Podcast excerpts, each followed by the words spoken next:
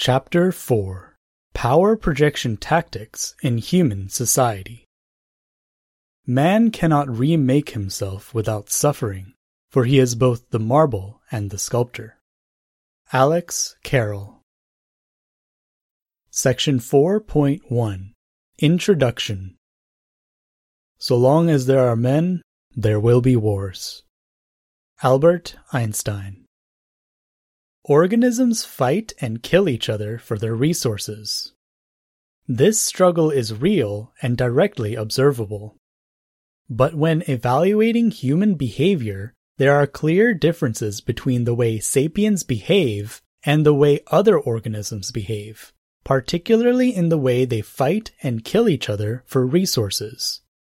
Behaviorally, modern sapiens are unique in the animal kingdom in that they fight and kill each other not just for resources, but also for what they choose to believe in. They use their powerful brains to think abstractly, adopt belief systems that other organisms are physiologically incapable of perceiving, and then they physically compete over those belief systems at unrivaled scale. Ironically, amongst the most commonly adopted belief systems over which humans routinely fight and kill each other is the belief that people shouldn't have to fight for their resources. That sapiens and sapiens alone have natural rights to their lives, liberties, and properties which other animals don't have.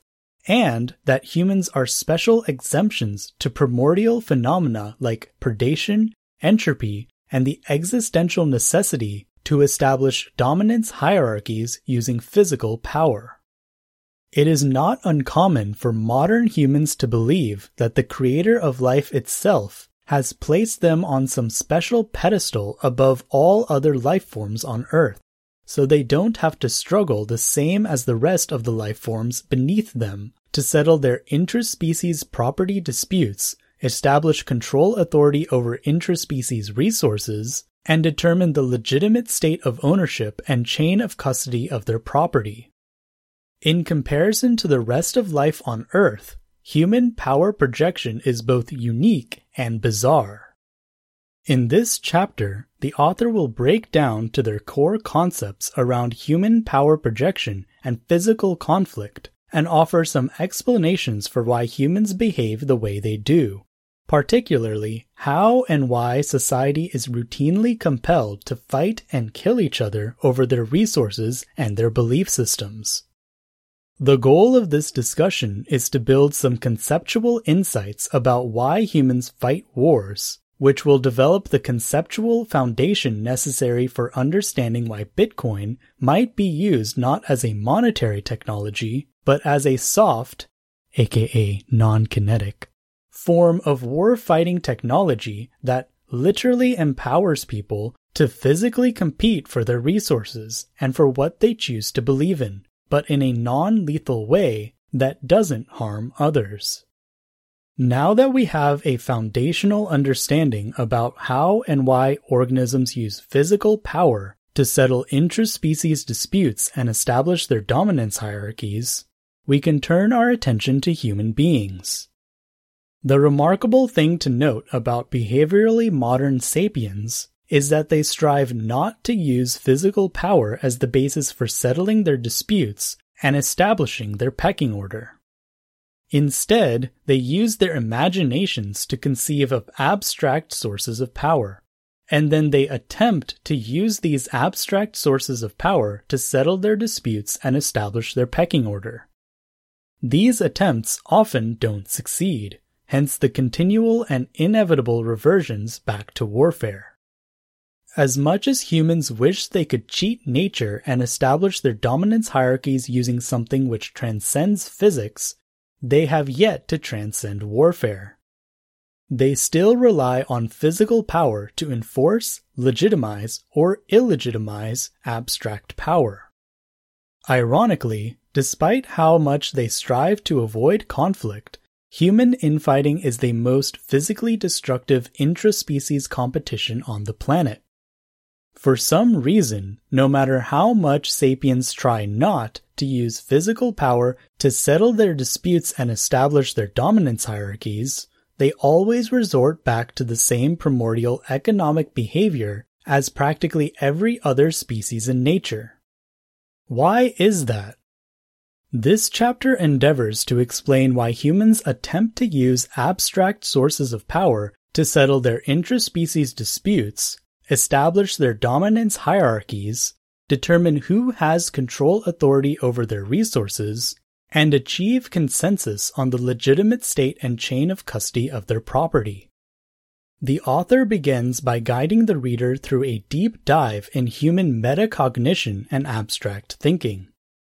Once a baseline understanding in human metacognition has been established, the author explores the differences between abstract and physical power, how abstract power based dominance hierarchies work in comparison to the physical power based resource control structures discussed in the previous chapters, and then offers some explanations for why they break down and lead humans back to war. The purpose of this chapter is to establish a thorough understanding of the root causes of warfare in order to develop the why behind emerging power projection technologies like Bitcoin. A key assertion of this thesis is that Bitcoin could theoretically serve as an extension of warfare for human society as it enters the digital age. Before introducing the concept of soft war and entering into a discussion about the socio-technical and national strategic security implications of Bitcoin as a war fighting protocol rather than strictly a monetary protocol, it's necessary to understand how and why wars break out in the first place. A word of warning though. Warfare is a difficult and trans scientific topic that is highly emotional and politically charged. It's impossible to know why all wars break out but the author provides some viable explanations based off concepts that emerged from research. The point of doing this is to provide the reader with conceptual insights about why humans can't seem not to fight wars. In other words, the reader should leave this chapter with an understanding for why society's ostensibly peaceful alternatives to warfare inevitably lead back to warfare. There is something about how humans attempt to settle intraspecies property disputes and establish pecking order that isn't working, that routinely breaks down and becomes dysfunctional. Humans keep having to return to the primordial economic behavior of fighting and killing each other to establish decentralized, zero trust, and permissionless control over their valuable resources. Once the reader understands why humans keep resorting to fighting and killing each other over resources like wild animals do, the author proceeds into a discussion about the dynamics of national strategic security. This leads to an exploration of how and why humans have scaled their physical power projection tactics to the point of mutually assured destruction, and why this situation represents a major systemic security hazard. The chapter concludes with a discussion about how humans would benefit from their own version of antlers, which would allow them to settle their disputes and establish their pecking order using non kinetic, thus non lethal, power projection tactics, techniques, and technologies. Human behavior could be described as ironic because in their attempts to avoid intraspecies infighting and transcend uncivilized physical power based methods of resource control, they have become amongst the most physically destructive mammals on the planet. This chapter attempts to provide some explanations for why this destruction takes place, so that these concepts can be utilized later to explain the context about why people would be motivated to use Bitcoin as a war fighting technology and how Bitcoin could help people mitigate warfare's destructive effects. Section 4.2 A Whole New World The true sign of intelligence is not knowledge, but imagination. Albert Einstein Section 4.2.1 Firepower equals computing power. Brain tissue requires about 20 times more power than muscle tissue. The most energy consuming part of our brain is the modern part, the neocortex, which is used for higher level processing and abstract thinking. For shrew like mammals, the neocortex represents about 10% of total brain volume. The average mammal's brain volume is 40% neocortex. Primates have an above average neocortex volume of 50%. But even a primate's neocortex is small compared to anatomically modern humans. A staggering 80% of sapient brain volume is neocortex. This substantial difference is shown in Figure 32, comparison between a sapient brain and that of its closest surviving ancestor. Humans can afford to power their large neocortices because of the energy abundance they achieved by learning how to control fire. Humans unlock far more energy per unit of food consumed than other animals thanks to their ability to cook. Just like a staged combustion cycle on a modern rocket can unlock more energy for relatively little penalty in size, weight, and power by using a pre-burner to combust fuel and oxidizer before it reaches the combustion chamber, humans operate the same way. By cooking their food, humans pre-burn their fuel as a form of pre-digestion before it reaches their combustion chamber, stomachs, allowing them to unlock substantially more energy per unit food with only a minor penalty to size, weight, and power. And just like how more energy allows a rocket to carry more payload on top of it, more energy allows a human to carry more payload on top of it, too. Humans enjoyed a step function rise in surplus energy when they took control of fire, which they vectored towards performing the highly energy intensive task of thinking. The brain represents only about 2% of a modern human's body weight yet it consumes about 20% of its energy. Fortunately, humans became so rich in surplus energy that they were able to habitually overclock their neocortices to the point where it drove dramatic physiological changes, giving rise to the modern sapiens' massive neocortices and oddly bulbous heads. Learning how to control fire and gain access to exogenous energy caused sapient brains to grow so quickly that they outpaced the growth of their own pelvises and birth canals. Combined with their tendency to walk upright, these sudden anatomical changes caused sapiens to have far more complex and painful childbirths than other primates. Sapient heads are so large that they must be born approximately 50% prematurely with only partially assembled skulls and necks just to fit through their mother's birth canal. For this reason, sapiens are significantly more fragile and helpless at birth compared to other mammals, and they must go through a longer adolescent period to account for having to incubate outside the womb. But as the saying goes, the juice is worth the squeeze. A sapien's massive neocortex is the source of the most significant power projection technique observed on Earth.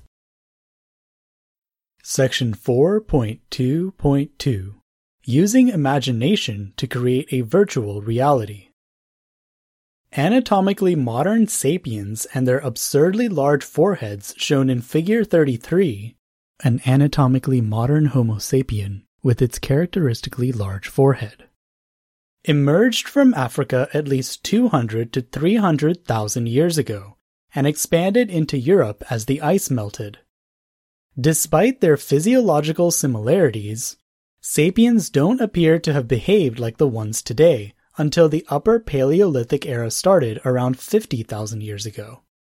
This is when the fossil record first starts showing signs of sapiens having a higher degree of intentionality and theory of mind required for the highly self-consciousness behavior of modern humans, a phenomenon often called behavioral modernity. It was during this time frame when sapiens started tracing their hands on cave walls and signaling extraordinarily high levels of self-consciousness compared to other animals. They started making distinctions between themselves and their environment, with both objective and abstract qualities. It's unclear what exactly caused human consciousness to spark, but when it did, it appears to have spread quickly. Charles Foster describes the change as follows. Something tectonic happened to human consciousness in the Upper Paleolithic, whether by revolution or revelation or evolution. A new type of consciousness emerged out of or in addition to or in substitution for the consciousness that had been there before. For however long it had been gestating, a new type of self perception and self understanding had burst. It was manifested in a new symbolic sense, so much better at expressing itself that it looked different in kind or degree from anything that had existed before. It should be noted that sapiens are first and foremost hunter gathering nomads. Having spent only the last 5% of their history on Earth doing anything except traveling the world searching for fauna and flora to eat. Their overclocked, overpowered, and oversized neocortices are especially useful for these activities because they help their hosts perform advanced pattern finding. The ability to connect dots between sensory input information enhances sapiens' ability to detect and exploit patterns of behavior in surrounding fauna and flora for improved hunting and gathering. The advanced dot connecting and pattern finding capability of a brain is colloquially known as intelligence. The more an animal can use their brain to connect dots between their sensory inputs or detect valid patterns of behavior within their environment, the more intelligent the animal is perceived to be. Not surprisingly, with 80% of their brain volume comprised of advanced pattern finding neocortex hardware fueled by excess energy and firepower, modern sapient brains are the most intelligent on Earth. Sapient brains are so effortlessly good at dot connecting and pattern finding that they don't even need physical sensory inputs to detect patterns. It is possible to put a behaviorally modern human in a dark, empty, sound dead room, and their brain will have no trouble envisioning many sights, sounds, and objects. They will connect dots between sensory inputs and detect patterns which don't physically exist. This remarkable capability is known as abstract thinking. Imagination could be described as the phenomenon which occurs when human neocortices use their abstract thinking skills to form ideas, images, or concepts independently and without physical sensory inputs. This thesis uses the term imaginary to describe phenomena detected by human brains which don't physically exist in shared objective reality. Imaginary patterns can occur either due to a false correlation to physical sensory inputs or because the pattern was formed without sensory inputs in the first place. The author acknowledges there are detailed fields of philosophy with far more detailed and varying definitions of imaginary. This is how the author will use the term throughout this thesis. Because of their ability to think abstractly and find imaginary patterns, sapiens operate in two different realities simultaneously, one in front of their eyes and one behind them, as shown in Figure 34 illustration of the bidirectional nature of abstract thinking. The author defines the concrete reality in front of a human's eyes as objective physical reality, the domain of energy, matter, space, and time, which precedes humans and produces our physical sensory inputs.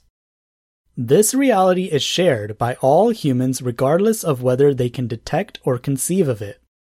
Moreover, physically objective reality exists in and of itself, although sapiens technically can't process it objectively without the abstract biases caused by their own brains.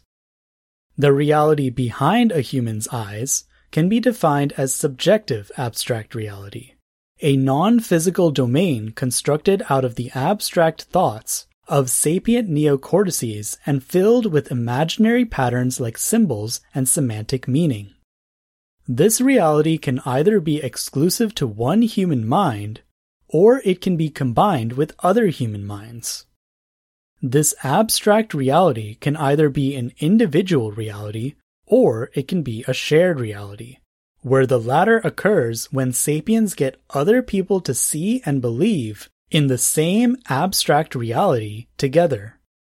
No other species on Earth appears to be as capable of perceiving abstract reality as sapiens. It is possible that other animals simply aren't physically capable of it because they don't have enough brain power and neurological circuitry needed to think of abstract reality. For the purposes of this thesis, abstract reality is defined as a new, imaginary world that recently emerged within the last 0.001% of life's total time on Earth. Abstract reality seems unique to humans, the only animal to have survived the evolutionary journey and prospered enough to have the capacity to think of it. The author acknowledges there are detailed fields of philosophy, theology, ideology, phenomenology, and metaphysics with far more detailed and varying definitions of these terms. This is how the author will use the term throughout this thesis. Juggling these two realities at the same time is quite an energy intensive burden for human brains to bear. So, to make it more efficient, sapiens show extreme favoritism towards their subjective, abstract, and imaginary reality. Then, they superimpose their abstract and imaginary beliefs onto sensory inputs seen, smelled, tasted, touched, and heard from objective physical reality. Brains appear to have no way of knowing if a detected pattern is anything but abstract when it's first generated. So they rely on their hosts to cross reference their abstract thoughts against physical sensory inputs to determine if the imaginary pattern is a physically real pattern. More on this in the next section. The way human brains think is noteworthy for two reasons. First, it suggests humans experience the world foremost through their imaginations, then determine what is real based off what imaginary patterns happen to correspond to matching sensory inputs. Second, it suggests sapiens use abstract thinking in both directions of data processing for dual purposes. Brains process physical inputs from objective physical reality at the same time they generate abstract beliefs about physical reality for the senses to investigate. These two separate tasks occur simultaneously all the time.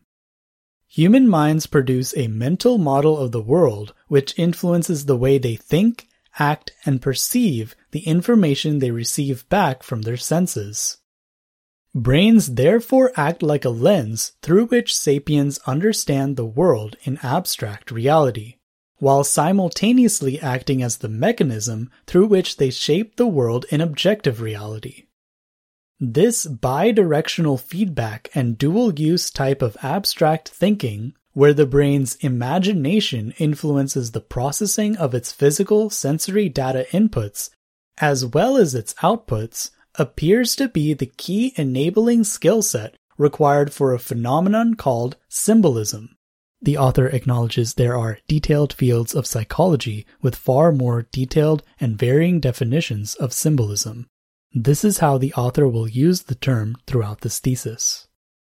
Humans are so skilled at using their habitually over-energized brains to perform bidirectional and dual-use abstract thinking that it happens automatically without being conscious of it. It appears to be extraordinarily difficult for humans to turn off this behavior unless the brain becomes physically damaged or chemically impaired. It's practically impossible for humans not to distort their senses with their abstract thoughts or act purely off experiential knowledge. In other words, knowledge gained based exclusively off sensory inputs without biasing those inputs with our own subjective and abstract thoughts. Ironically, humans can't do what other animals can do effortlessly experience objective physical reality for what it is, without skewing sensory inputs through a neocortical lens of abstract biases. Whereas most non human species can't perceive symbols and abstract meaning in the first place, sapiens can't not perceive symbolic patterns and abstract meaning once a given pattern has been committed to memory. The reader is invited to test this out. Try to look at this page without detecting symbols like letters and words. Or try to listen to someone produce the audible wave pattern of your name without detecting that abstract concept called your name. Most people find this to be impossible except for people drugged, brain damaged, or experiencing severe memory loss. Another way to show how difficult it is to not think symbolically is to look at figure 35. Illustration of how practically impossible it is to not think symbolically. The blue and black scribbles drawn above and below the gray dashed line are identical in every way except for their topology. Simply change their topology and, like magic, a bunch of nonsensical and objectively meaningless scribbles suddenly turn into something with rich symbolic meaning even though the only thing that changed was the topology of the scribbles. If you don't see the same objectively meaningless scribbles above and below the gray line, then you are guilty of applying abstract, symbolic meaning to something that is objectively meaningless. Technically speaking, the scribbles drawn above and below the dashed line are equally meaningless, but you can't see it that way because you have committed the topological patterns below the gray dashed line to memory as symbols denoting semantically and syntactically complex abstract meaning. That's how gifted sapient brains are at abstract thinking. You don't even have to try, and you can't turn it off.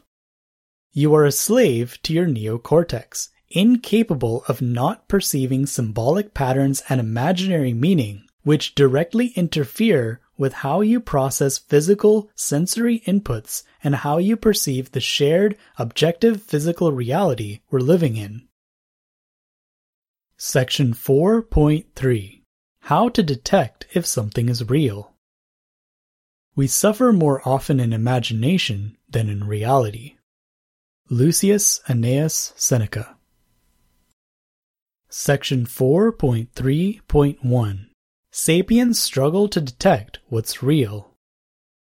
There are dedicated fields of knowledge like psychology, phenomenology, and metaphysics devoted to the subject of understanding what real means. It turns out, real is a surprisingly difficult thing for sapiens to define because, as demonstrated in the previous example, our objective sensory inputs are tainted by the subjective abstract thoughts and interpretations of our big, fat, overpowered, hyperactive, and overclocked brains. Sapiens are effectively trapped behind a neocortical cage, unable to interpret the world objectively for what it is without skewing it with imaginary meaning and symbolism. This makes it exceptionally difficult to know what real is. Therefore, for the sake of producing a simple argument, this thesis uses the word real as a synonym for physical, and the terms imaginary or abstract as synonyms for non physical. The author acknowledges that what we call physics is technically an experiential process mediated by the brain's abstractions and therefore not mutually exclusive to or divisible from abstract thoughts. However, for lack of better words to describe ontologically precedent, exogenous, and distinct phenomena like time, mass, space, and energy, which predate sapiens by nearly 4 billion years, this is how the author will use the term real throughout the remainder of this thesis. Real things, according to the author, are categorized as things which produce their own physical signature in the domain of shared objective physical reality, as best as we currently understand what that means. On the contrary, imaginary things can be categorized as things which aren't real and therefore don't produce their own physical signature in the domain of shared objective physical reality. The author understands that subject matter experts in the fields of knowledge devoted to studying what real means don't make this same non physical versus physical distinction. He apologizes in advance to professional philosophers for an engineer's bias towards physics and asks for temporary indulgence for the sake of illustrating a point. A human brain's advanced bidirectional and dual use abstract processing is done automatically and subconsciously, without requiring control inputs from a human host. Imaginary patterns are produced up front, then cross referenced with sensory inputs received from shared objective reality to determine if a given pattern is real or unreal.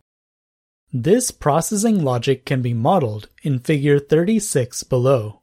Model of a realness verification algorithm performed by sapient brains. Because of the physical constraints associated with receiving sensory inputs, namely the fact that a human can't be everywhere and see, smell, touch, taste, and hear everything all the time. It's far easier for the brain to produce imaginary patterns than it is for the brain to physically verify them by cross referencing them with the body's sensory inputs. The former only requires imaginary or symbolically gained knowledge. For example, knowledge gained from activities like thinking or reading or looking at a computer screen. Whereas the latter requires experiential knowledge. For example, knowledge gained by collecting physical signals through the body's sensory organs. This is an important distinction to make because it means a strong majority of what humans think they know hasn't been physically verified or cross referenced by their own sensory organs. Additionally, this algorithm is fully automated and subconscious, so sapiens are often not even aware of the fact that they do it. In other words, most of what sapiens know about the world is derived completely from symbolism and the imagination, not from what they can directly, physically experience through their senses.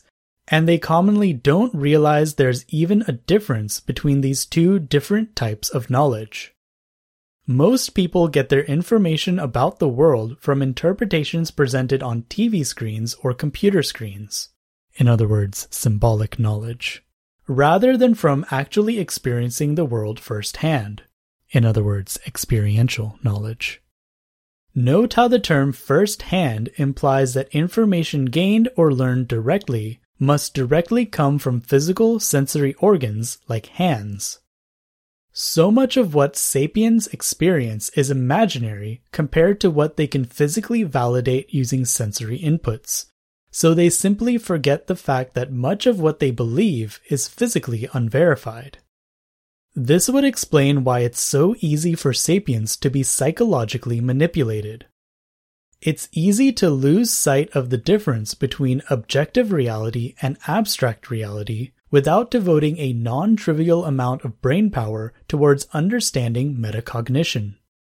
It should therefore come as no surprise that sapient brains produce a lot of false positive beliefs about objective reality which go completely undetected. The way sapiens think appears to be a highly effective survival tactic. Humans may be trapped behind a cage of symbolism from which they can't escape, but the disadvantages of being stuck behind a prefrontal cortex where no conscious distinction is made between real, physical, and imaginary, non physical, things is offset by some major advantages of abstract thinking. One advantage of abstract thinking is that it helps people with advanced pattern finding and detecting threats. As an example, consider a human walking through the woods. If the eyes detect some sticks, the sapient brain can utilize its advanced pattern finding and abstract thinking skills to produce an imaginary image of a snake. Because the imaginary image of a snake can be cross referenced to a visual input of sticks gained from physical reality, the brain can produce a false correlation about realness, as illustrated in Figure 37. False positive correlation produced by the brain's realness verification algorithm. Unaware of the fact that the snake isn't real, the brain's host will take quick and decisive maneuvers to avoid what could be a serious threat. This example illustrates a scenario where the brain's realness verification algorithm produced a false positive correlation. It turns out false positive correlations about the realness of imaginary patterns are useful in a dangerous world filled with predators because it results in a tendency to err on the side of caution. It's better for survival to produce false positive beliefs about the realness of a threat than to fail to detect a true threat. Because of this instinctive programming, even when sapiens are metacognitively aware of the fact that they can't verify what they are experiencing is something physically real, they will still weigh it highly or even more important than what their sensory inputs can physically verify. Likewise, even when sapiens are metacognitively aware of the fact that the source of the sensory input isn't the same as the abstract input, they will still falsely correlate to it. This is one of the reasons why it's so easy to scare people using fictional stories like horror movies. Even when we consciously know that the threat isn't real because it's on a movie screen, we can still feel afraid about what we witness for days after watching a scary movie. This phenomenon also explains why large populations are quick to believe that high ranking people, for example, monarchs, presidents, etc., are powerful people. We falsely correlate the abstract or symbolic power exercised by a king to the real or physical power exercised by the king's army. Much more on this in the following sections. The bottom line is, it's simply more efficient and easier on the brain to assume imaginary things are real because it saves a substantial amount of energy intensive thinking power. And because it results in false positive correlations which are beneficial for survival. Recalling the lesson on survivorship bias from Chapter 3, it is reasonable to believe there were plenty of early brains which weren't as instinctively inclined to favor abstract inputs over sensory inputs, or quick to produce false positive beliefs about the realness of imaginary patterns. However, their resulting lack of producing false positive beliefs would have made their hosts more complacent, less cautious, and less responsive to genuine threats. In other words, they were less likely to survive. Therefore, the reasons why humans constantly struggle to distinguish between imaginary things versus real things could simply be explained by natural selection. The tendency to believe in imaginary things leads to a higher probability of surviving real threats and consequently passing on one's genes. Fast forward over hundreds of thousands of years, and here we are today, routinely making false positive correlations between real and imaginary things, because that's what survives. Sapiens have so much thinking power and are so inclined to believe imaginary things are real that they behave unlike any other animal on Earth. They strongly and passionately believe in things they have never seen, smelled, heard, tasted, or touched. They act, react, and show extreme favoritism towards symbols, and operate either oblivious to or consciously unconcerned with the difference between abstract things and physical things. They will respond to stimuli which exist nowhere except within their imagination, more often and far more passionately than information received by their sensory inputs from physically objective reality. They will ignore their experiential knowledge altogether and act strictly according to symbolic knowledge, often not even aware of the fact that they're doing it. They will stop paying attention to the fact that they're sitting down and doing practically nothing because they are entranced in an abstract world spoken or written into existence by a stranger using a complex written language. If you are reading this, look around for a second and realize that you're just sitting still, doing nothing but staring at symbols.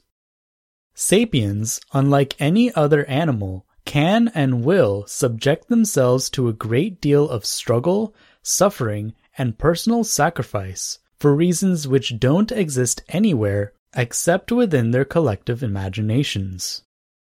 They will adopt belief systems and participate in population scale consensual hallucinations, grateful for the opportunity to labor their entire lives over imaginary things, and even to die for them. This is a defining feature of the human experience.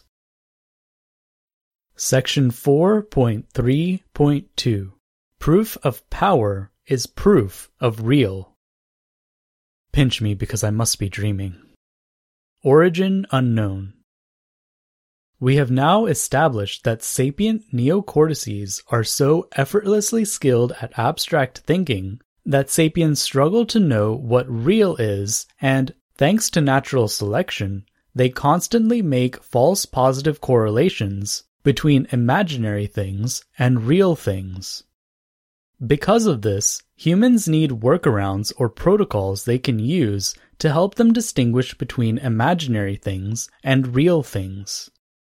For situations where sapiens struggle to distinguish between real and imaginary and desire to know if what they are experiencing is real, many subscribe to an adaptation of the realness verification protocol illustrated in Figure 38 the poking pinching realness verification protocol. Whenever sapiens wonder or doubt if an object is physically real or not, the commonly accepted protocol is to attempt to manually generate the physical sensory inputs needed to cross reference the brain's abstract input with a physical sensory input. A common way of doing this is by poking or pinching something to generate haptic feedback for touch sensory organs. It's a simple and effective protocol. Not sure if an object is real? Try poking it. Not sure if an experience is real? Try pinching yourself. Pinching is especially useful during special occasions when the neocortex is busy producing very convincing imaginary patterns. But the host is deprived of the physical sensory inputs from objective physical reality it needs to cross reference inputs and attempt to validate realness. This often happens when a human is sleeping or when operating in a dream-like environment like cyberspace hence why haptic feedback systems are popular, such as vibrating video game controllers. Note how the act of poking or pinching something involves the application of force to displace mass. If the object is real, then a human knows from experience, and from reading Newton, that an equal and opposite force will displace the mass of their hand. Likewise, if the event is real, then the force used to pinch the skin will cause neuroreceptors to detect the displacement. What the brain is doing in these situations is manually generating the sensory inputs needed to cross reference its abstract thoughts with physical sensory inputs to help make it easier to decide if an object or event is real. Here, the reader should note how this protocol requires physical power to work. What's another name for the displacement of mass with force? Power. Therefore, what's another name for the act of using power to prove that something is real? Proof of power. When a human pokes or pinches something, they apply a force to a mass over time and displace it across space. In other words, they're projecting physical power. Why is projecting power in this way useful? Because power is comprised of the concrete phenomenon of objective physical reality energy, mass, time, and space. It is impossible to kinetically project power without these phenomena, so a proof of power protocol like poking or pinching doubles as a one stop objective reality verification shop for the sapient brain. If a human can generate proof of power, then they can take comfort in knowing that the concrete phenomena of shared objective reality energy, mass, time, and space are present and accounted for within the context of what they're experiencing, helping their mind reach a quicker conclusion about what's real. The purpose of this section is to illustrate yet another reason why physical power is useful, and to demonstrate yet another application for the proof of power protocol. Not only is proof of power necessary for survival and helpful for wild animals seeking to establish dominance hierarchies, it's also essential for helping sapiens, creatures who are trapped behind their abstract thoughts, determine what is and isn't real. When we factor in sapient metacognition and the processes our brains use to cross reference abstract thoughts with sensory inputs, we can see that proof of power doubles as proof of physical reality. Without the ability to detect the presence of physical power using protocols like poking or pinching, it's much harder for people to be confident that what they're experiencing is real or not. Trapped in an inescapable and imaginary world behind their eyes and continuously spammed by abstract thoughts produced by an overpowered, oversized, and overclocked neocortex, proof of power serves as a reliable signal for the human brain to identify what is physically and objectively real in an otherwise imaginary world. Physical power is like the North Star for our brains. It helps us navigate across an ocean of imaginary thoughts to get to what's true. Without being able to manually generate a physical power signal for the purpose of cross referencing abstract thoughts with sensory inputs, a human cannot verify if what they see and hear physically exists or if it's just another one of a countless series of abstract beliefs produced by their hyperactive imagination. Imprisoned by our own abstract thinking, physical power is a lifeline. We almost desperately rely on physical power signals to know what's real. What does this have to do with Bitcoin? The bottom line up front is that cyberspace is an imaginary reality virtual reality is, by definition, not physical reality. Cyberspace is nothing but abstract, symbolic meaning applied to the combined state space of all the state mechanisms connected to each other via the Internet. Operating online is akin to being in a dream state. It's a shared abstract medium through which people in physical reality communicate. But until the invention of proof of work protocols like Bitcoin, cyberspace was missing something an open source, decentralized proof of power protocol. People who operate in, from, and through cyberspace have no way to cross reference the imaginary things they experience online with a genuine proof of power signal that they can use to validate if something is real or not. As will be discussed in the next chapter, Bitcoin appears to fix this by creating a proof of power signal to serve as a proof of real signal. Section 4.4 Evolution of Abstract Thinking Symbolism begets symbolism. Once you're locked into the synergy, it's hard to stop it from building a whole new world.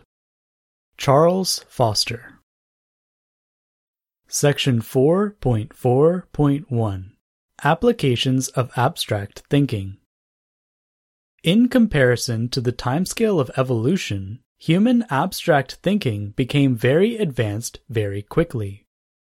Humans started using their massive neocortices for advanced pattern finding to enhance their hunting and gathering activities. The ability to detect and exploit patterns is very useful for learning the behavior of surrounding fauna and flora.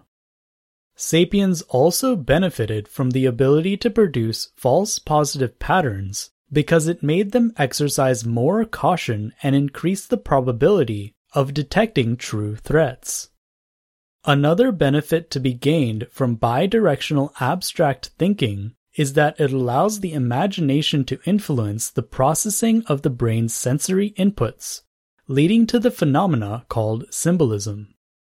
Thanks to symbolism, humans can produce and detect meaning from otherwise objectively meaningless sensory input data. The author has just described three of ten applications of abstract thinking mastered by sapiens over the past 50,000 years. 1. Advanced pattern finding. 2. Exercising caution. And 3. Symbolism. A complete list of 10 applications of abstract thinking discussed in this chapter is listed in Table 1 below. Table 1 Applications of Abstract Thinking Applications and Descriptions 1. Advanced Pattern Finding Patching up experiential knowledge gaps about shared objective physical reality using abstract thoughts and hypotheses. 2. Exercising caution. Producing false positive imaginary beliefs about threats to improve probability of survival. 3. Symbolism. Assigning imaginary, abstract meaning to patterns observed in shared objective reality. 4. Planning and strategizing. Producing abstract simulations to forecast future scenarios within the safety and comfort of one's own mind. 5. Semantically and syntactically complex language. Developing semantically and syntactically complex languages as a medium to exchange symbolically meaningful, conceptually dense, mathematically discrete, and precise information. 6. Storytelling.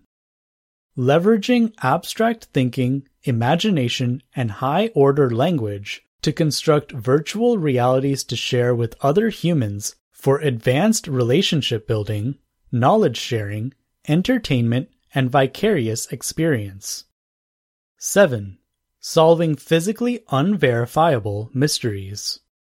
Explaining phenomenon impossible to objectively know or understand via physical sensory inputs most notably what happens after death. 8. Developing abstract constructs and belief systems. Constructing theological, philosophical, and ideological constructs to explain, justify, or shape sapient norms of behavior. 9. Creating and wielding abstract power creating abstract power and control authority over sapiens as a non energy intensive and non injurious surrogate to using physical power as the basis for settling disputes, establishing control authority over resources, and achieving consensus on the legitimate state of ownership and chain of custody of property. 10. Encoding abstract power hierarchies formally codifying via spoken or written language belief systems where people with imaginary or reified abstract power are organized into hierarchies. Section 4.4.2 Abstract Thinking Application Number 4 Planning and Strategizing. Sapiens learned how to use their imaginations to improve their hunting capabilities by performing a special type of abstract thinking called planning.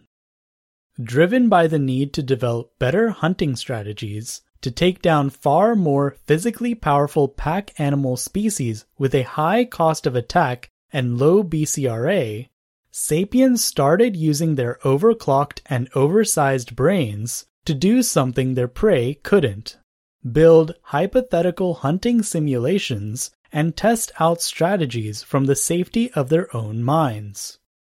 Using imagination, humans learned how to render highly complex scenarios about the future that were not coupled to their sensory inputs or directly linked to any concrete experiential knowledge within shared objective physical reality. They could run multiple hunting simulations which never occurred and fill them with people, animals, objects, and environmental conditions that didn't physically exist. They could down select their best hunting strategies, test them in real world operational environments, and use the experiential knowledge as feedback to train their mental models and make more realistic hunting simulations. Perhaps even more impressively, sapiens learned how to communicate and share these hunting simulations with their peers, creating shared abstract realities, also known as virtual realities, filled with hunters and prey which don't exist anywhere except within their collective imaginations. This is the process through which sapiens mastered the primordial economic dynamics of hunting and became the world's peak predator. The primordial economic dynamics of hunting is illustrated in Figure 39. Primordial economic dynamics of hunting. Thanks to their big brains, humans were able to develop strategies which enabled them to increase the BCRA of their targets by reducing their cost of attack. Gradually, over time, humans learned that the hunter's job is not merely to kill a target, but to prep the target for the kill over time by reducing its cost of attack. Over thousands of years of planning, strategizing, and testing imaginary hunting scenarios through real world trial and error, humans mastered the art of prepping their target for the kill by reducing their cost of attack using tactics like increasing standoff distance or taking advantage of the topography of the local environment. For example, instead of trying to take on a powerful herd of caribou in an open field, like a pride of lions would try to take on a herd of wildebeest, humans took advantage of their advanced pattern finding capabilities to study the migration behavior of caribou, predict what paths they would take, and find the ideal spot along that path where their cost of attack is lowest to ambush them. This tactic is illustrated in Figure 40, illustration of a hunting strategy mastered by humans. A herd of caribou is quite powerful and can impose a lot of physical cost on attackers in an open field. This area is marked in Figure 40 as the high cost of attack zone.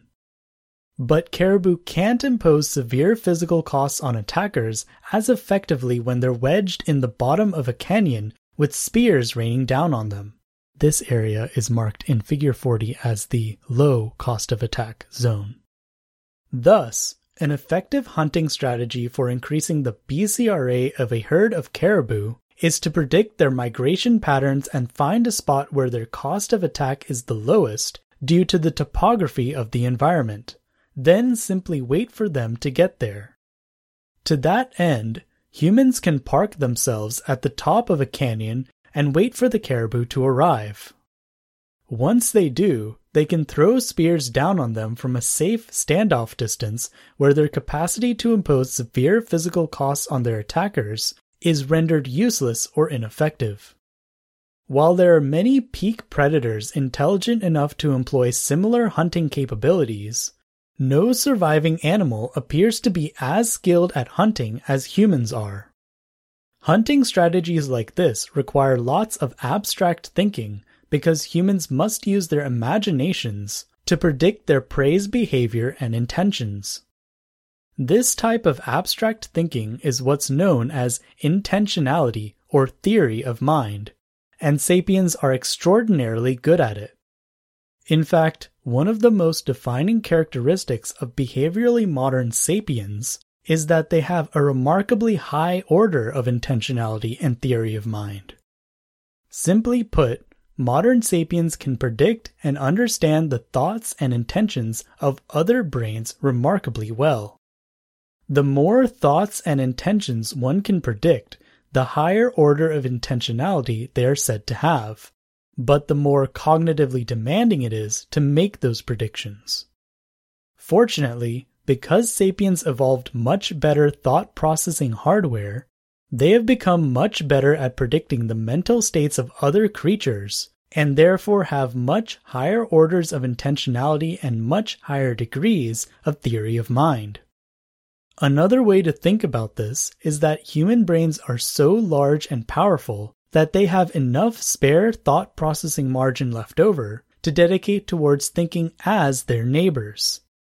Not surprisingly, this makes the hosts of sapient brains exceptionally talented at hunting, despite how weak their bodies are in comparison to the animals they frequently hunt. Sapiens have driven dozens of gigantic species to extinction not by projecting more physical power than them, although the ability to wield fire clearly helped, but by outthinking them. A simple way to think about the strategic advantages of high order intentionality is that it makes sapiens way better mind readers than any other species on Earth. Because they're better mind readers, that makes sapiens better hunters. What sapiens lack in physical strength, they make up for 10 times over with intelligence. Specifically, their ability to predict what neighboring organisms are going to think and do long before they think and do them. Animals often find themselves helpless against humans despite being far more physically powerful. This is because fighting a human is like fighting a Jedi. Humans are extremely talented at predicting what's going to happen before it happens and placing themselves in exactly the right position they need to be in order to defeat their opponent. In a very short amount of time on Earth, sapiens have proven that advanced pattern finding, combined with planning and strategizing using higher order intentionality and theory of mind, is an extraordinarily effective power projection tactic. Between their ability to wield fire and their ability to effectively read their prey's minds by thinking like their prey, sapiens quickly became one of the world's most lethal predators despite being comparatively unathletic. Section 4.4.3 Abstract Thinking Application Number 5 Semantically and Syntactically Complex Language. As sapiens further honed their abstract thinking skills, they graduated from imagining highly realistic hunting simulations to imagining all sorts of other abstract realities. Their overclocked and hyperactive neocortices started to assign abstract meaning to recurring patterns in their campfires and in the stars above their heads. They started using abstract thinking not just to connect dots and fill gaps in experiential knowledge, but also to account for phenomenon they can't physically verify using sensory inputs, most notably what happens after death. Perhaps the most disruptive application of abstract thinking to emerge after planning and strategizing was semantically and syntactically complex high order language. High order language enabled humans to share their individually imagined abstract realities together much more easily. This allowed them to synchronize their imaginary thoughts together and create large scale shared abstract realities.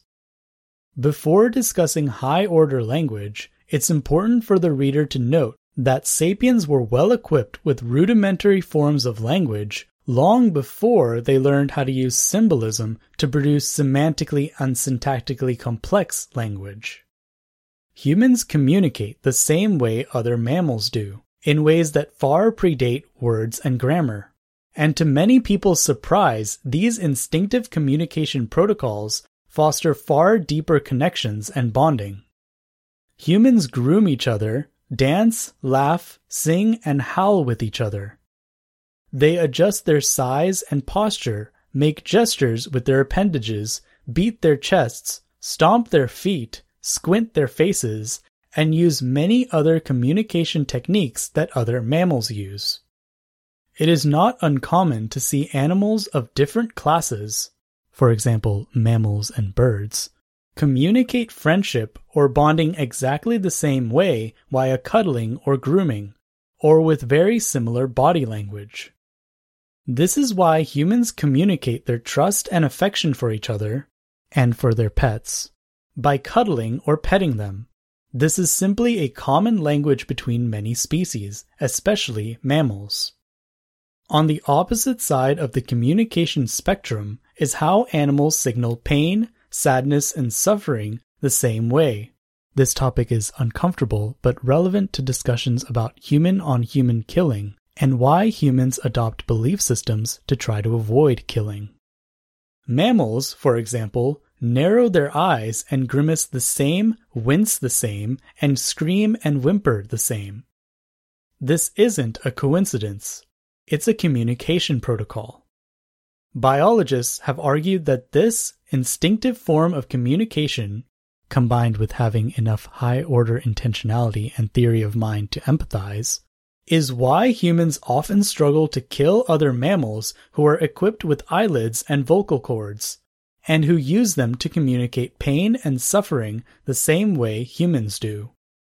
Yet, the same human who would never want to hurt a mammal will have no problem impaling, disemboweling, crushing, burning, electrocuting, or boiling fish, shellfish, or insects alive. One explanation for why this happens is because these different classes of animals have evolved different communication protocols, and unfortunately for bugs, fish, and shellfish, they don't communicate pain, sadness, and suffering the same way humans do so humans don't get the message. As illustrated in Figure 41, example of a fish communication protocol, if fish had eyelids or contortable muscles in their faces to communicate pain the same way mammals do, the experience of fishing would probably be much different for sapiens than it is today. Imagine what fishing would be like if fish screamed and howled.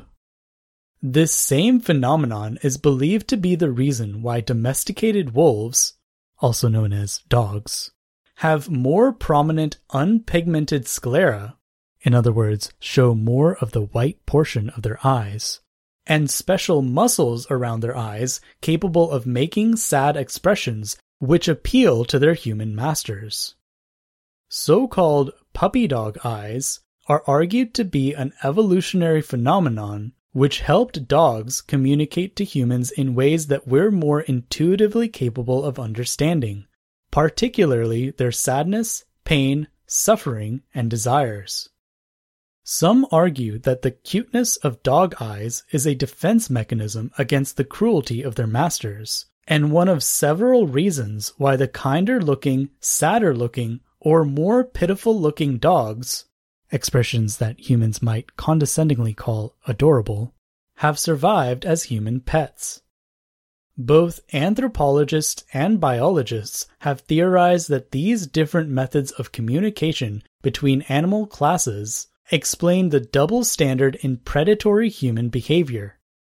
Humans are simply less capable of understanding that fish and insects are experiencing pain and suffering.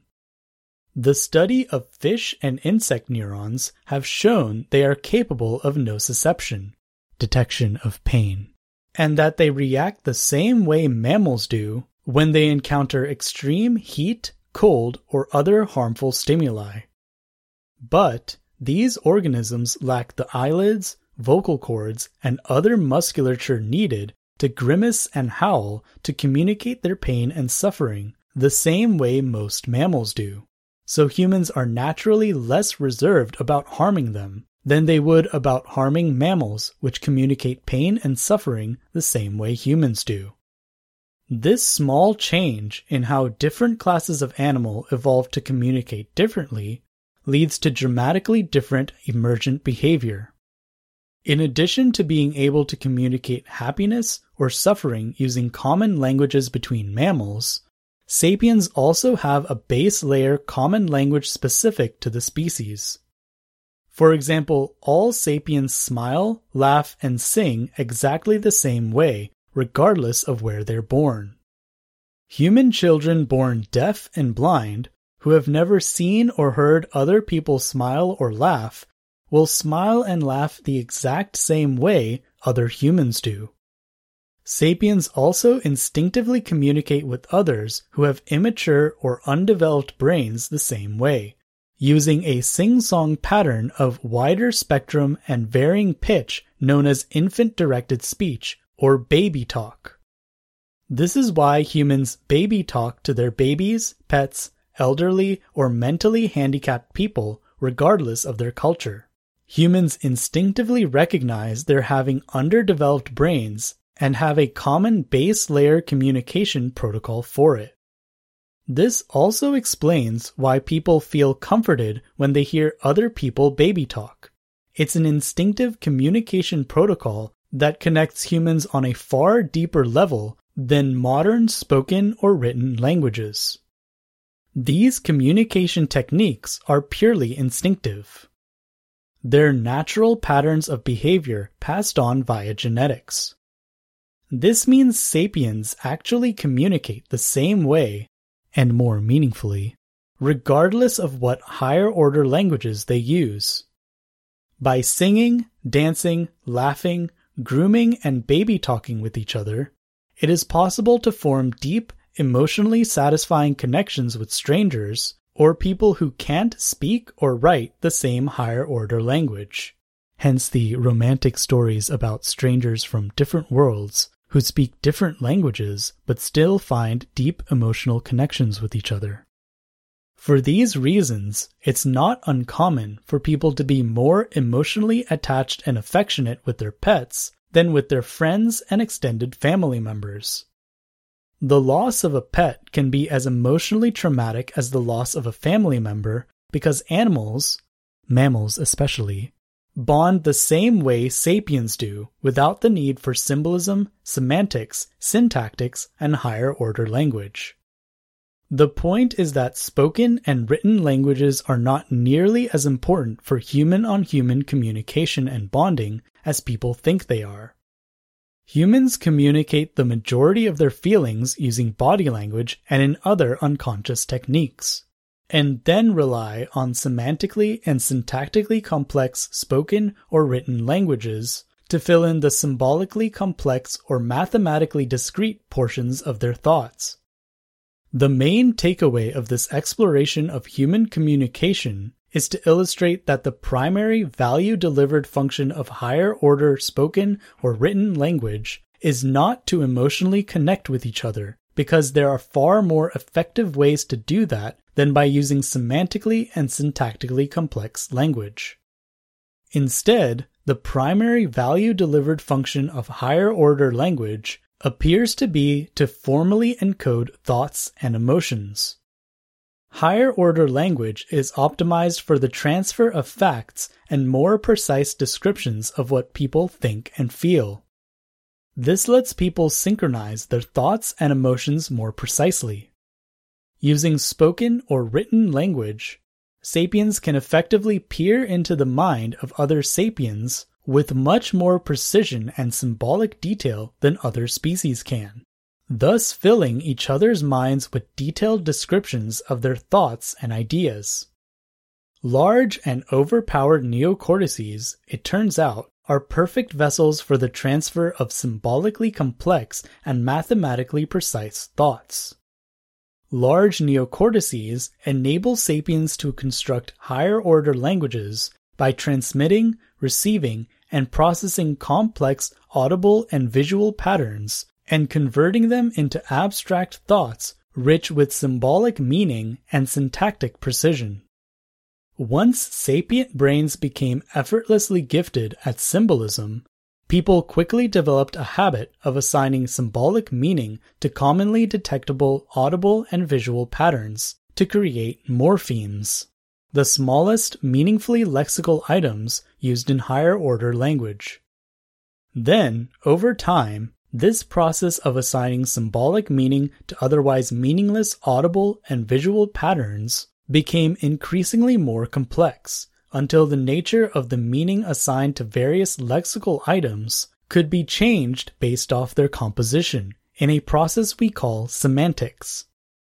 Eventually, humans learned how to combine various symbols with different semantic meaning into structured units of discourse called words, then further combine them into mathematically discrete structures like phrases, sentences, and grammar in a process we call syntactics.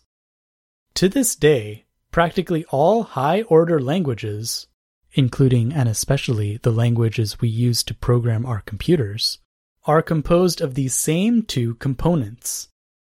Shapes and sounds are imbued with abstract and symbolic meaning, semantics, and then combined into some type of mathematically discrete and formal structure, syntactics. Giving rise to the semantically and syntactically complex languages we use to convey all of our symbolically and structurally complex thoughts and ideas. We know this type of communication is not necessary for survival or bonding because humans have spent most of their existence surviving and bonding without it. Nevertheless, high order language is extremely useful as a medium of exchange for conceptually dense and mathematically discrete information, through which people can collectively share their individual thoughts and ideas. Consequently, High order language makes it possible to create a single shared consciousness out of individual minds. As will be discussed in the following chapter, the pinnacle of humans using symbolism to assign semantically and syntactically complex meaning to physical phenomena in order to connect their neocortices together to form a single shared consciousness is machine code. Using techniques like Boolean logic, sapiens have learned how to convert practically any physical, state changing phenomenon into symbolically and structurally complex information that can be stored on machines and transferred to people through their machines. Machine code has very quickly emerged as the crown jewel of higher order semantically and syntactically complex language. This remarkable application of abstract thinking and high order communication is more commonly known as the Internet. A clear limitation of higher order language is that it only works for people who have taken the time to memorize the semantic meaning and syntactic structure of the communication protocol. Whereas it takes no effort to learn how to communicate with strangers by singing, laughing, and baby talking, Higher order languages take years, even decades, to learn. Sapiens can and often go their entire lives with nothing more than a shallow appreciation of the semantic and syntactic depth of the language protocols they learn. This is perhaps because higher order language is merely a means to an end, not an end in and of itself. Most sapiens don't learn higher order language for the sake of knowing the semantic and syntactic details of the language. They learn it for the sake of peering into the minds of other sapiens and connecting abstract realities together through a process called storytelling. Section 4.4.4 Abstract Thinking Application Number 6 Storytelling the pen is mightier than the sword. Edward Bulwer Lytton.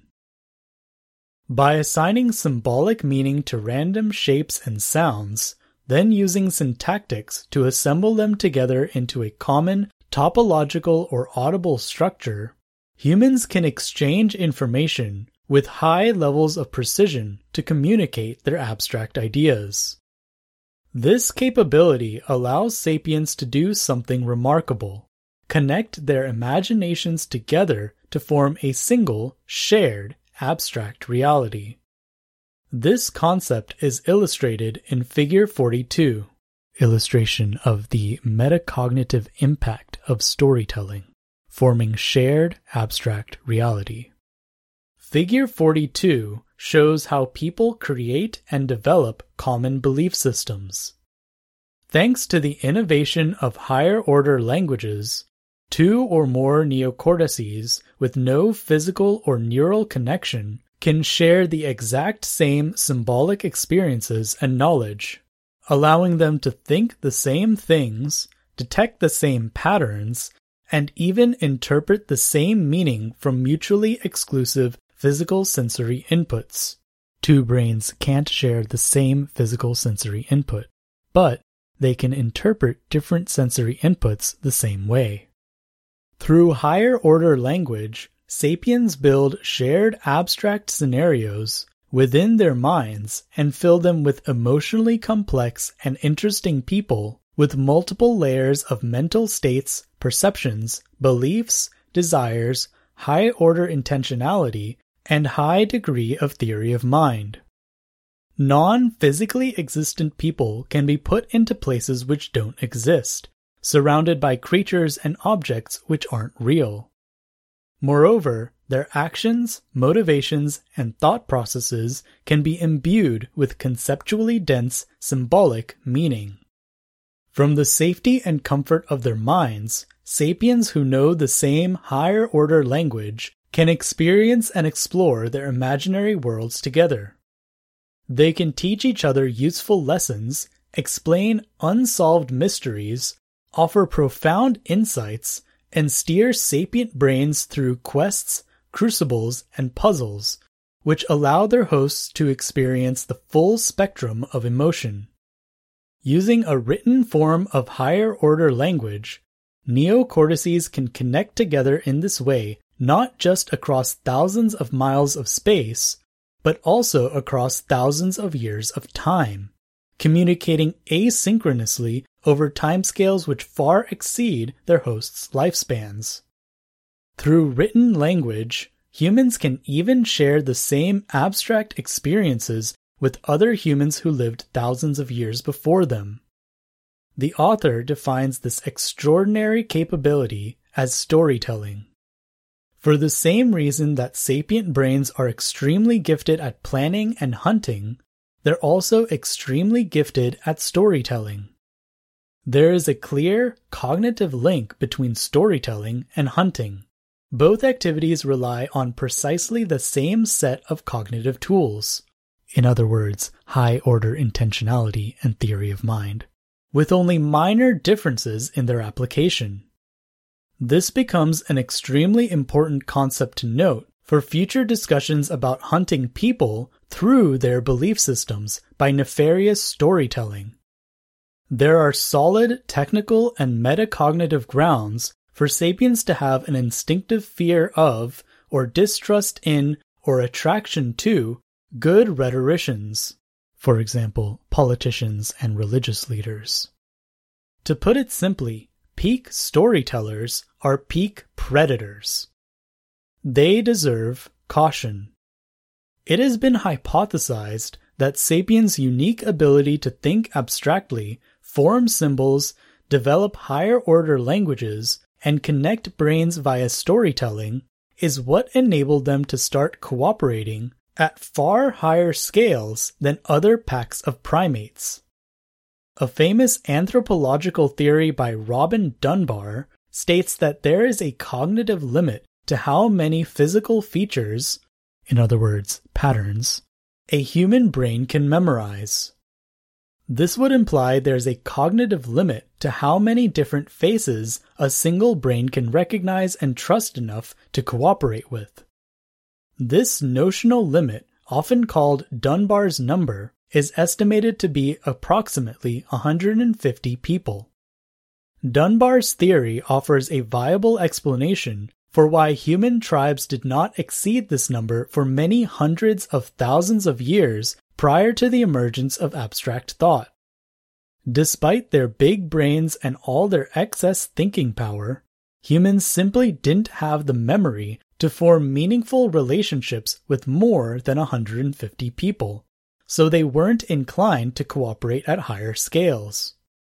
Like the single cell organisms discussed in the previous chapter, the inability to cooperate at higher scales inhibits humans' ability to grow their cost of attack and results in a bounded prosperity trap. Despite their ability to control fire, small nomadic tribes of humans had relatively little advantage. They were not nearly as high on the food chain as modern humans are today. Sapiens were the only species of human to escape the bounded prosperity trap caused by Dunbar's number induced cooperation limits.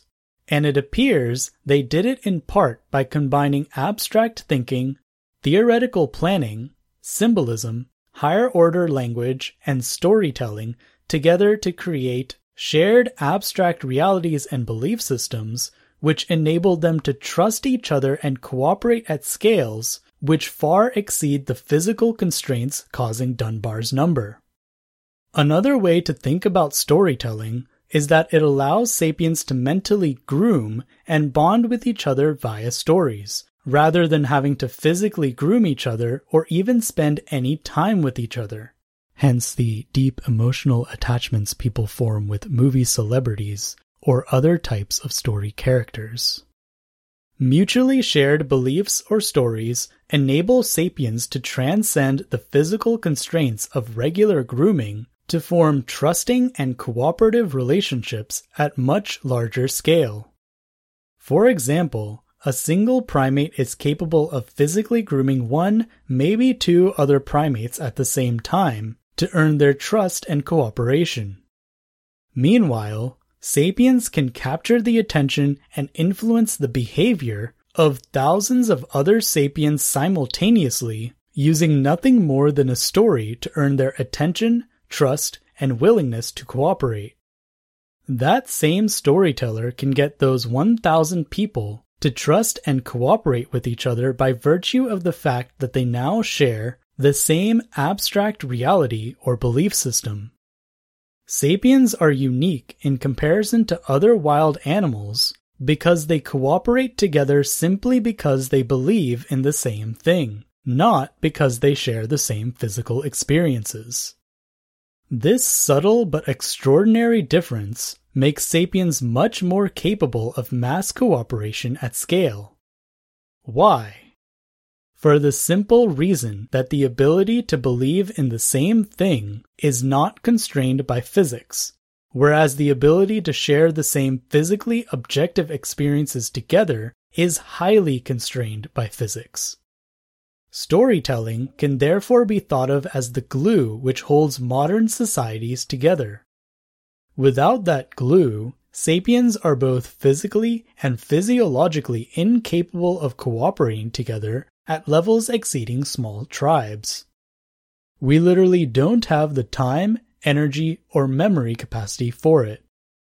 This means a primary value delivered function of storytelling is to overcome the constraints of shared objective physical reality.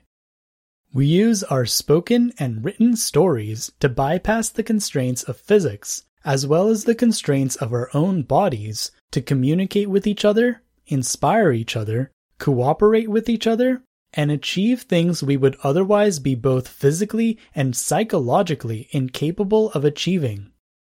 If we don't adopt common symbols, languages, stories, and belief systems, and instead relied exclusively on experiential knowledge and memory to cooperate with each other, we would need to have massive budgets of time and memory to develop the experiential knowledge needed to create connections and commit them to memory. We would need comedically large brains, very large appetites, and very long lifespans to achieve a fraction of the cooperation we can achieve by simply using stories. Storytelling functions as a life hack that sapiens unlocked by learning abstract thinking. Thanks to stories, people don't have to rely on interactions with other people to cooperate at scales that are up to 40 million times larger than Dunbar's number. They just need to hear the same stories and adopt the same belief systems. This explains why symbolism is extraordinarily effective at promoting higher levels of cooperation. It gets people to think the same way, believe the same things, and, most importantly, signal to each other that they have the same belief systems to facilitate higher order cooperation and trust. Humans can use their storytelling abilities to build shared abstract realities which offer satisfying explanations for phenomenon observed in shared objective reality. They can imbue objective physical phenomenon with abstract meaning to make mutual experiences feel more profound and enjoyable. Then, armed with the symbolic meaning of the stories they tell, sapiens can cooperate at scales which far exceed their own physical and physiological capacity. In other words, storytelling is an abstract superpower. Hence why Edward Bulwer Lytton observed that the pen is mightier than the sword. A more technically accurate way to say the same phrase would be higher order syntactically and semantically complex written language can influence, organize, and direct more unified physical power than a single person swinging a sword can. People can achieve things far beyond their physical limits using the right combination of stories. By simply believing in the same thing, regardless of whether that thing is real or imaginary, sapiens can sum their power together to achieve extraordinary things like assembling the International Space Station. Rooted at the center of all this achievement is something which didn't even necessarily have to exist. The stories sapiens tell each other to cooperate at massive scale can be, and probably are, fictional. All that matters is that people believe in them. As long as people can stick together by believing in the same imaginary things, they can build the Great Pyramids of Giza they can literally move mountains. Storytelling is how money and currencies work. Money is nothing more than a belief system, one of many completely fictional stories told by storytellers that people voluntarily choose to believe in. By believing in the same money, in other words, medium for transferring financial information, People can and will cooperate with each other at scales which far exceed their physical and physiological limits.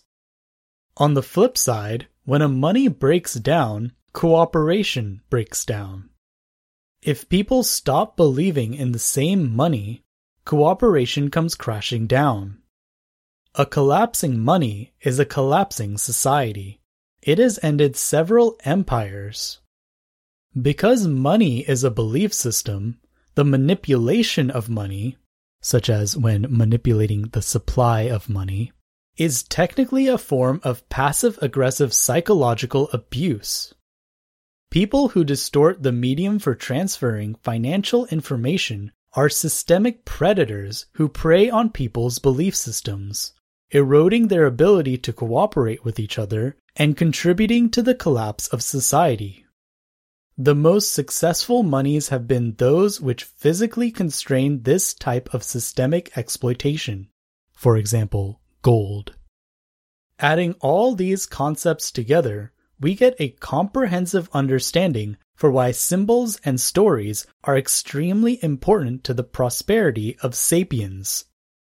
Symbols and stories breed common belief systems, and common belief systems have unrivaled success in the animal kingdom at achieving cooperation. By believing in the same stories told by storytellers, humans can cooperate at extraordinary scales which dwarf other species. They can use that power to build pyramids or to impose severe, physically prohibitive costs on attackers. This manner of cooperating via storytelling is fundamentally a dual use power projection tactic evolved by nature, a way to increase the benefit of attack, increase the cost of attack, and adjust BCRA. To project more physical power, simply sum it together by telling more compelling stories which motivate people to cooperate at a higher scale by adopting the same belief system. With the right combination of stories, humans can do things they would never otherwise be capable of doing. They can end old empires and build new ones simply by changing what they believe in. A good storyteller can facilitate sapient cooperation at scales which far exceed Dunbar's number, because they don't require people to physically experience the same thing. They just require people to hear and believe the same story.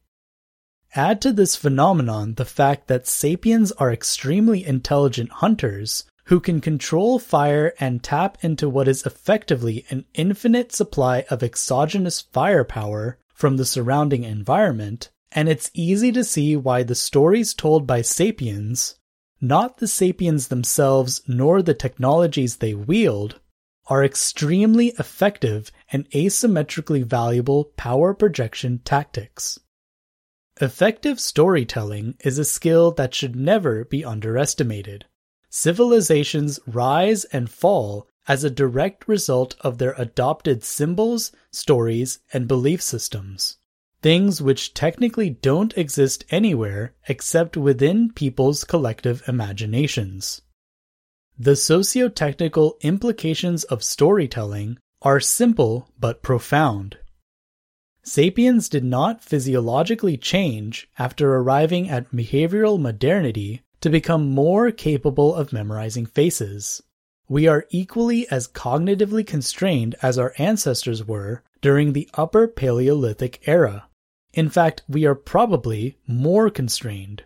Human brains started to shrink after they started domesticating themselves. The ability for sapiens to cooperate and function on scales up to a nation state level is therefore derived predominantly from something abstract which resides exclusively within their imagination. That means things like national strategic security are heavily derived from stories, more than probably anything else to harness more physical power to increase the cost of attack and lower BCRA, tell persuasive stories. To capture more resources or be a good conqueror, be a good storyteller and hunt humans through their belief systems. Here we begin to see the downside of storytelling. What humans gain in their ability to cooperate with each other, they lose in systemic security. Recall from the previous section that a hunter's job is to decrease their target's cost of attack and increase their BCRA. Storytelling enables people to do this to other people, often without attributability. In other words, no blood trail. With the right stories, people will forfeit their physical power or lay down their arms. Sapiens can be domesticated by the stories they believe, and like lambs, they will walk straight into slaughter. It's also possible to feed stories to human populations which divide them and make them less likely to cooperate. They can be convinced via theology, philosophy, and ideology to forfeit their physical strength for something which only exists in their collective imagination. The bottom line is that the prosperity and survival of the sapient species depends upon the stories they choose to believe in. All of our combined achievements are irrevocably linked to our stories and combined belief systems. What a population chooses to believe has very real, very meaningful consequences on their ability to survive and prosper so it is extraordinarily important for them to pick the right stories and belief systems. Section 4.4.5 Abstract Thinking Application Number 7 Solving Physically Unverifiable Mysteries. Another useful application of storytelling is creating explanations for phenomenon that are physically impossible to verify via physical sensory inputs or experiential knowledge. The most common example of this is explaining what happens to sapiens after death. Upper Paleolithic sapiens came to believe in the same afterlife because of storytelling. The primary storytellers of this time were shamans who convinced their tribes the afterlife was a desirable place to be. Over countless years and countless campfires, shamans expanded on their stories, specifying details about gateways to the afterlife. They added more details about how they can access the gateway to the afterlife and even communicate with deceased ancestors on the other side. Here, the first signs of abstract power began to emerge. An easy way to tell if human fossils are from a time after the emergence of abstract thinking and storytelling is to look for signs of a belief in the afterlife. Most animals show nothing more than casual interest in the bodies of their dead, but storytelling humans who lived within the past 50,000 years demonstrate substantial interest in the bodies of their dead. Signs of a collective belief in the afterlife appear in the human fossil record at approximately the same time as other signs of abstract thinking and self consciousness. Belief in the afterlife is therefore one of the oldest known human belief systems. Preparation for the afterlife is noteworthy because it demonstrates an understanding of oneself in relation to time as well as indicates a time preference for future self, noting that the concept of future is in itself an abstract construct which humans struggle to understand, over current self. Sapiens not only started to make a conscious distinction between themselves and others within their environment, but they also started to make a conscious distinction between their current selves and future selves particularly with respect to living self and unliving self. Behaviorally modern Paleolithic sapiens started making careful preparations for their future selves via ceremonies like burying rituals. They indicated their time preference for the future by virtue of their sacrifices in the present. The dead would be buried with valuable resources the tribe needs for survival, a self sacrificial practice which makes no rational sense except for those who believe in and have a higher preference for an imaginary future self, living in a place after death. Through Paleolithic burial practices, we can see a signature characteristics of behavioral modernity, making meaningful sacrifices for something completely imaginary, their future self. Section 4.4.6 Abstract Thinking Application Number 8 Developing Abstract Constructs and Belief Systems. The great thing about bugs is that nobody gives a shit if you kill them. Kenny the Talking Gun High on Life. Upper Paleolithic shaman storytellers could answer questions about the afterlife which other members of the tribe couldn't even think to ask.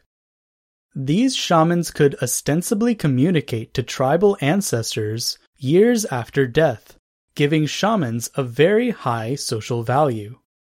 Shamans could also imbue tribal activities with symbolic meaning, making tribal activities seem more blessed and profound.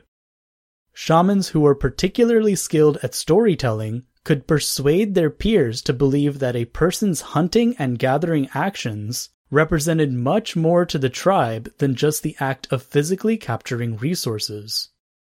It represented something important, or something even more novel, something ideologically good. The emergence of the concept of good also meant sapiens could start engaging in activities that would qualify as being ideologically bad, giving rise to the development of abstract constructs we now call ethics, and morals. As much as a sapiens' hubris might compel them to believe otherwise, there may not be anything objectively good or bad about anything we experience in shared objective physical reality. It is possible that our hyperactive brains are just assigning meaning to objectively meaningless things. But if we assume, for the sake of argument, that there is such a thing as objective good, then there's still nothing to suggest that humans are special creatures in the universe who are uniquely qualified to define what good means.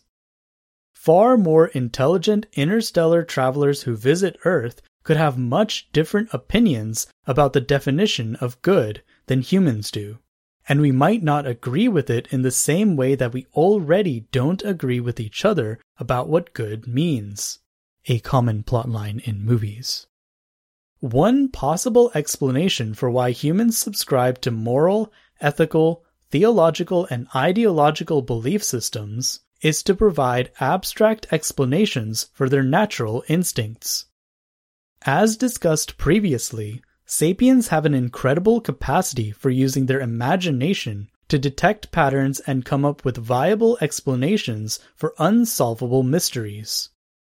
Well, natural instincts have a clear pattern of behavior across many generations and are quite mysterious. So it makes sense that humans would use abstract thinking to produce satisfying explanations for why they repeatedly feel compelled to behave in certain ways. Ethics and morals provide these logical and satisfying abstract explanations. For example, people tend to believe that the reason why sapiens don't like the idea of killing other sapiens is because it's morally, ethically, or ideologically bad. But at the same time, the disinclination to kill members of the same species is a common natural instinct shared by multiple species across multiple different animal classes, especially pack animals, which appears to have developed over hundreds of millions of years preceding human consciousness. Obvious existential reasons explain why less fratricidal pack animals would survive better in the wild than highly fratricidal pack animals. Therefore, the belief that killing people is immoral could just as easily be described as an abstract explanation for natural instincts and natural selection. People who aren't instinctively disinclined to kill their peers don't survive to pass on their genes as much as people instinctively disinclined to kill their peers. Abstract thoughts about morals, ethics, and ideologies can also be used to offer satisfying justifications for behavior which goes against our natural instincts too. To illustrate this, we can revisit the previous discussion about the double standard of human predation. Many sapiens have no trouble preying on fish, shellfish, and insects in sometimes brutal and unforgiving ways because these animals do not communicate pain and suffering the same way mammals do. The same person who would never cut the throat of a cow, pig, or chicken they eat has no problem killing an intrusive spider or going fishing at the local pond.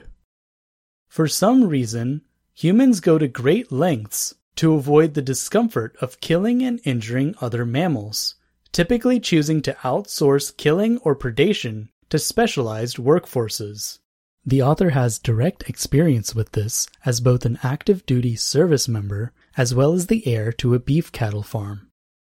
Ironically, the same thing that makes humans extraordinarily good hunters, their high order of intentionality, theory of mind, and ability to read the minds of their prey, tends to make them feel prone to feeling guilty about their predatory behavior.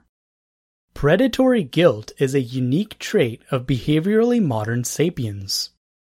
Practically every other apex predator in the wild does not appear to feel as guilty about their predatory behavior as people do, likely because other animals are physiologically incapable of it.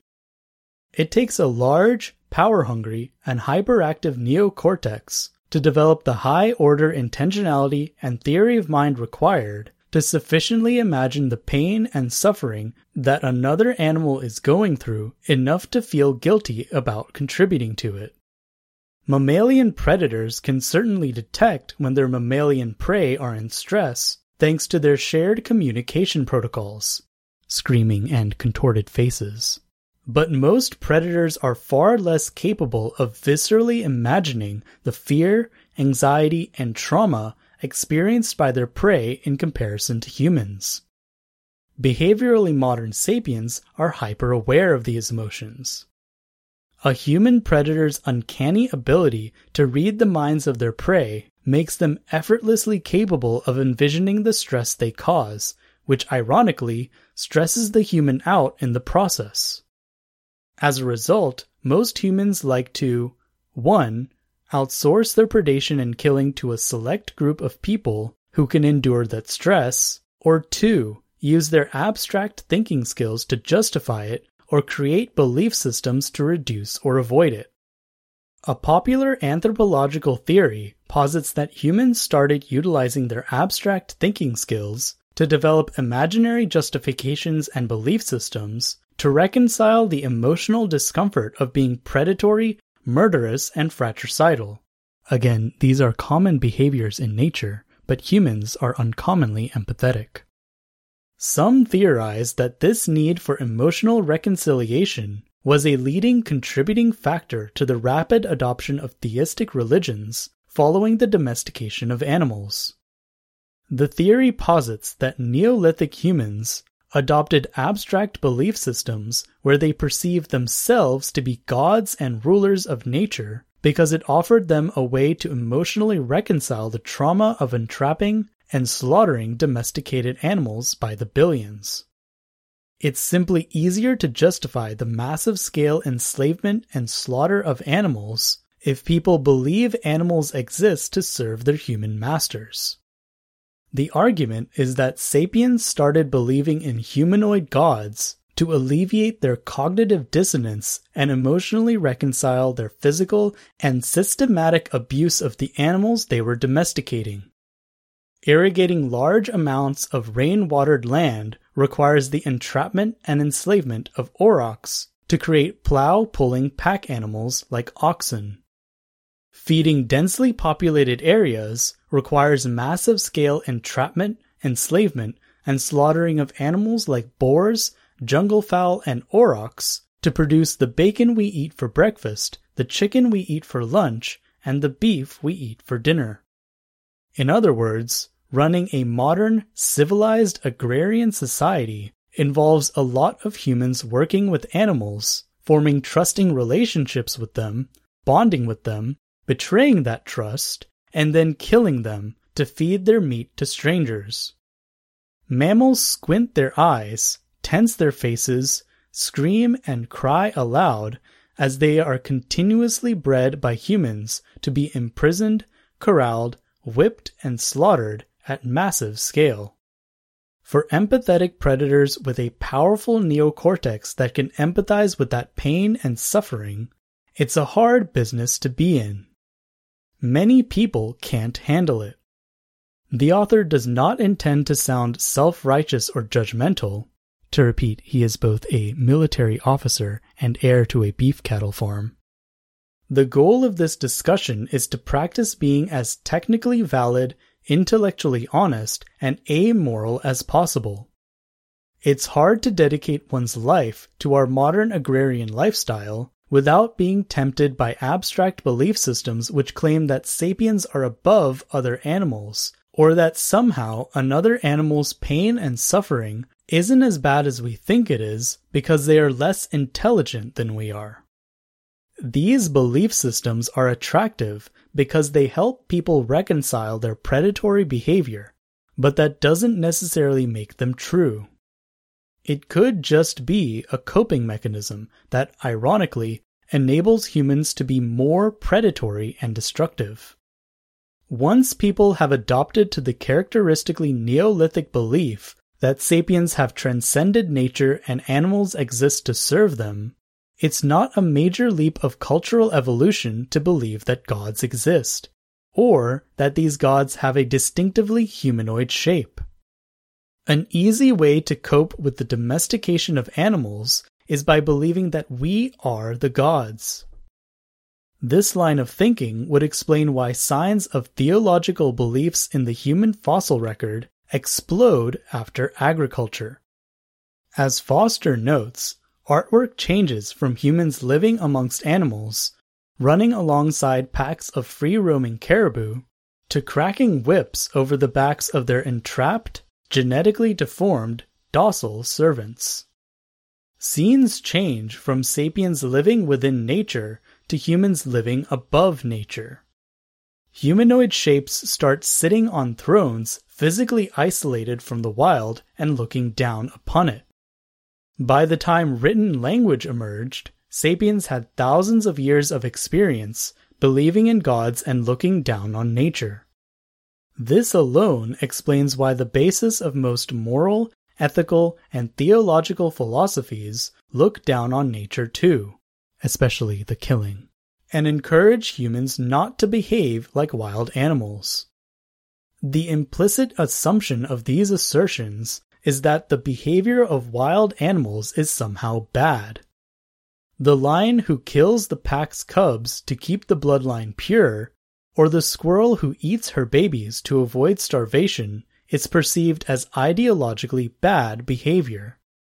The act of being physically aggressive or using physical power to settle disputes, manage resources, and establish dominance hierarchies like wild animals do is asserted to be bad even though sapiens have practically always been physically aggressive and have practically always used physical power to settle their disputes, manage their resources, and establish their dominance hierarchies.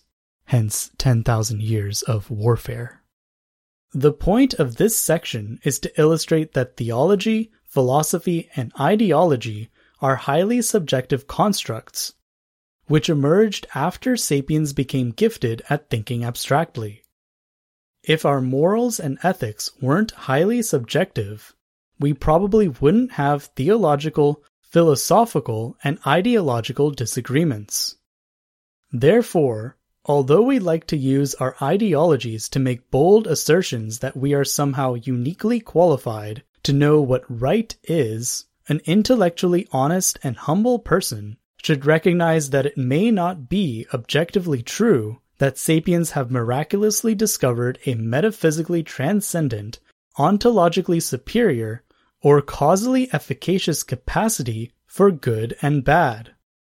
It could simply be that sapiens have oversized, overpowered, and hyperactive neocortices optimized for abstract thinking, combined with a lot of spare time on their hands to pontificate about right and wrong after they outsource their predation and killing to other people.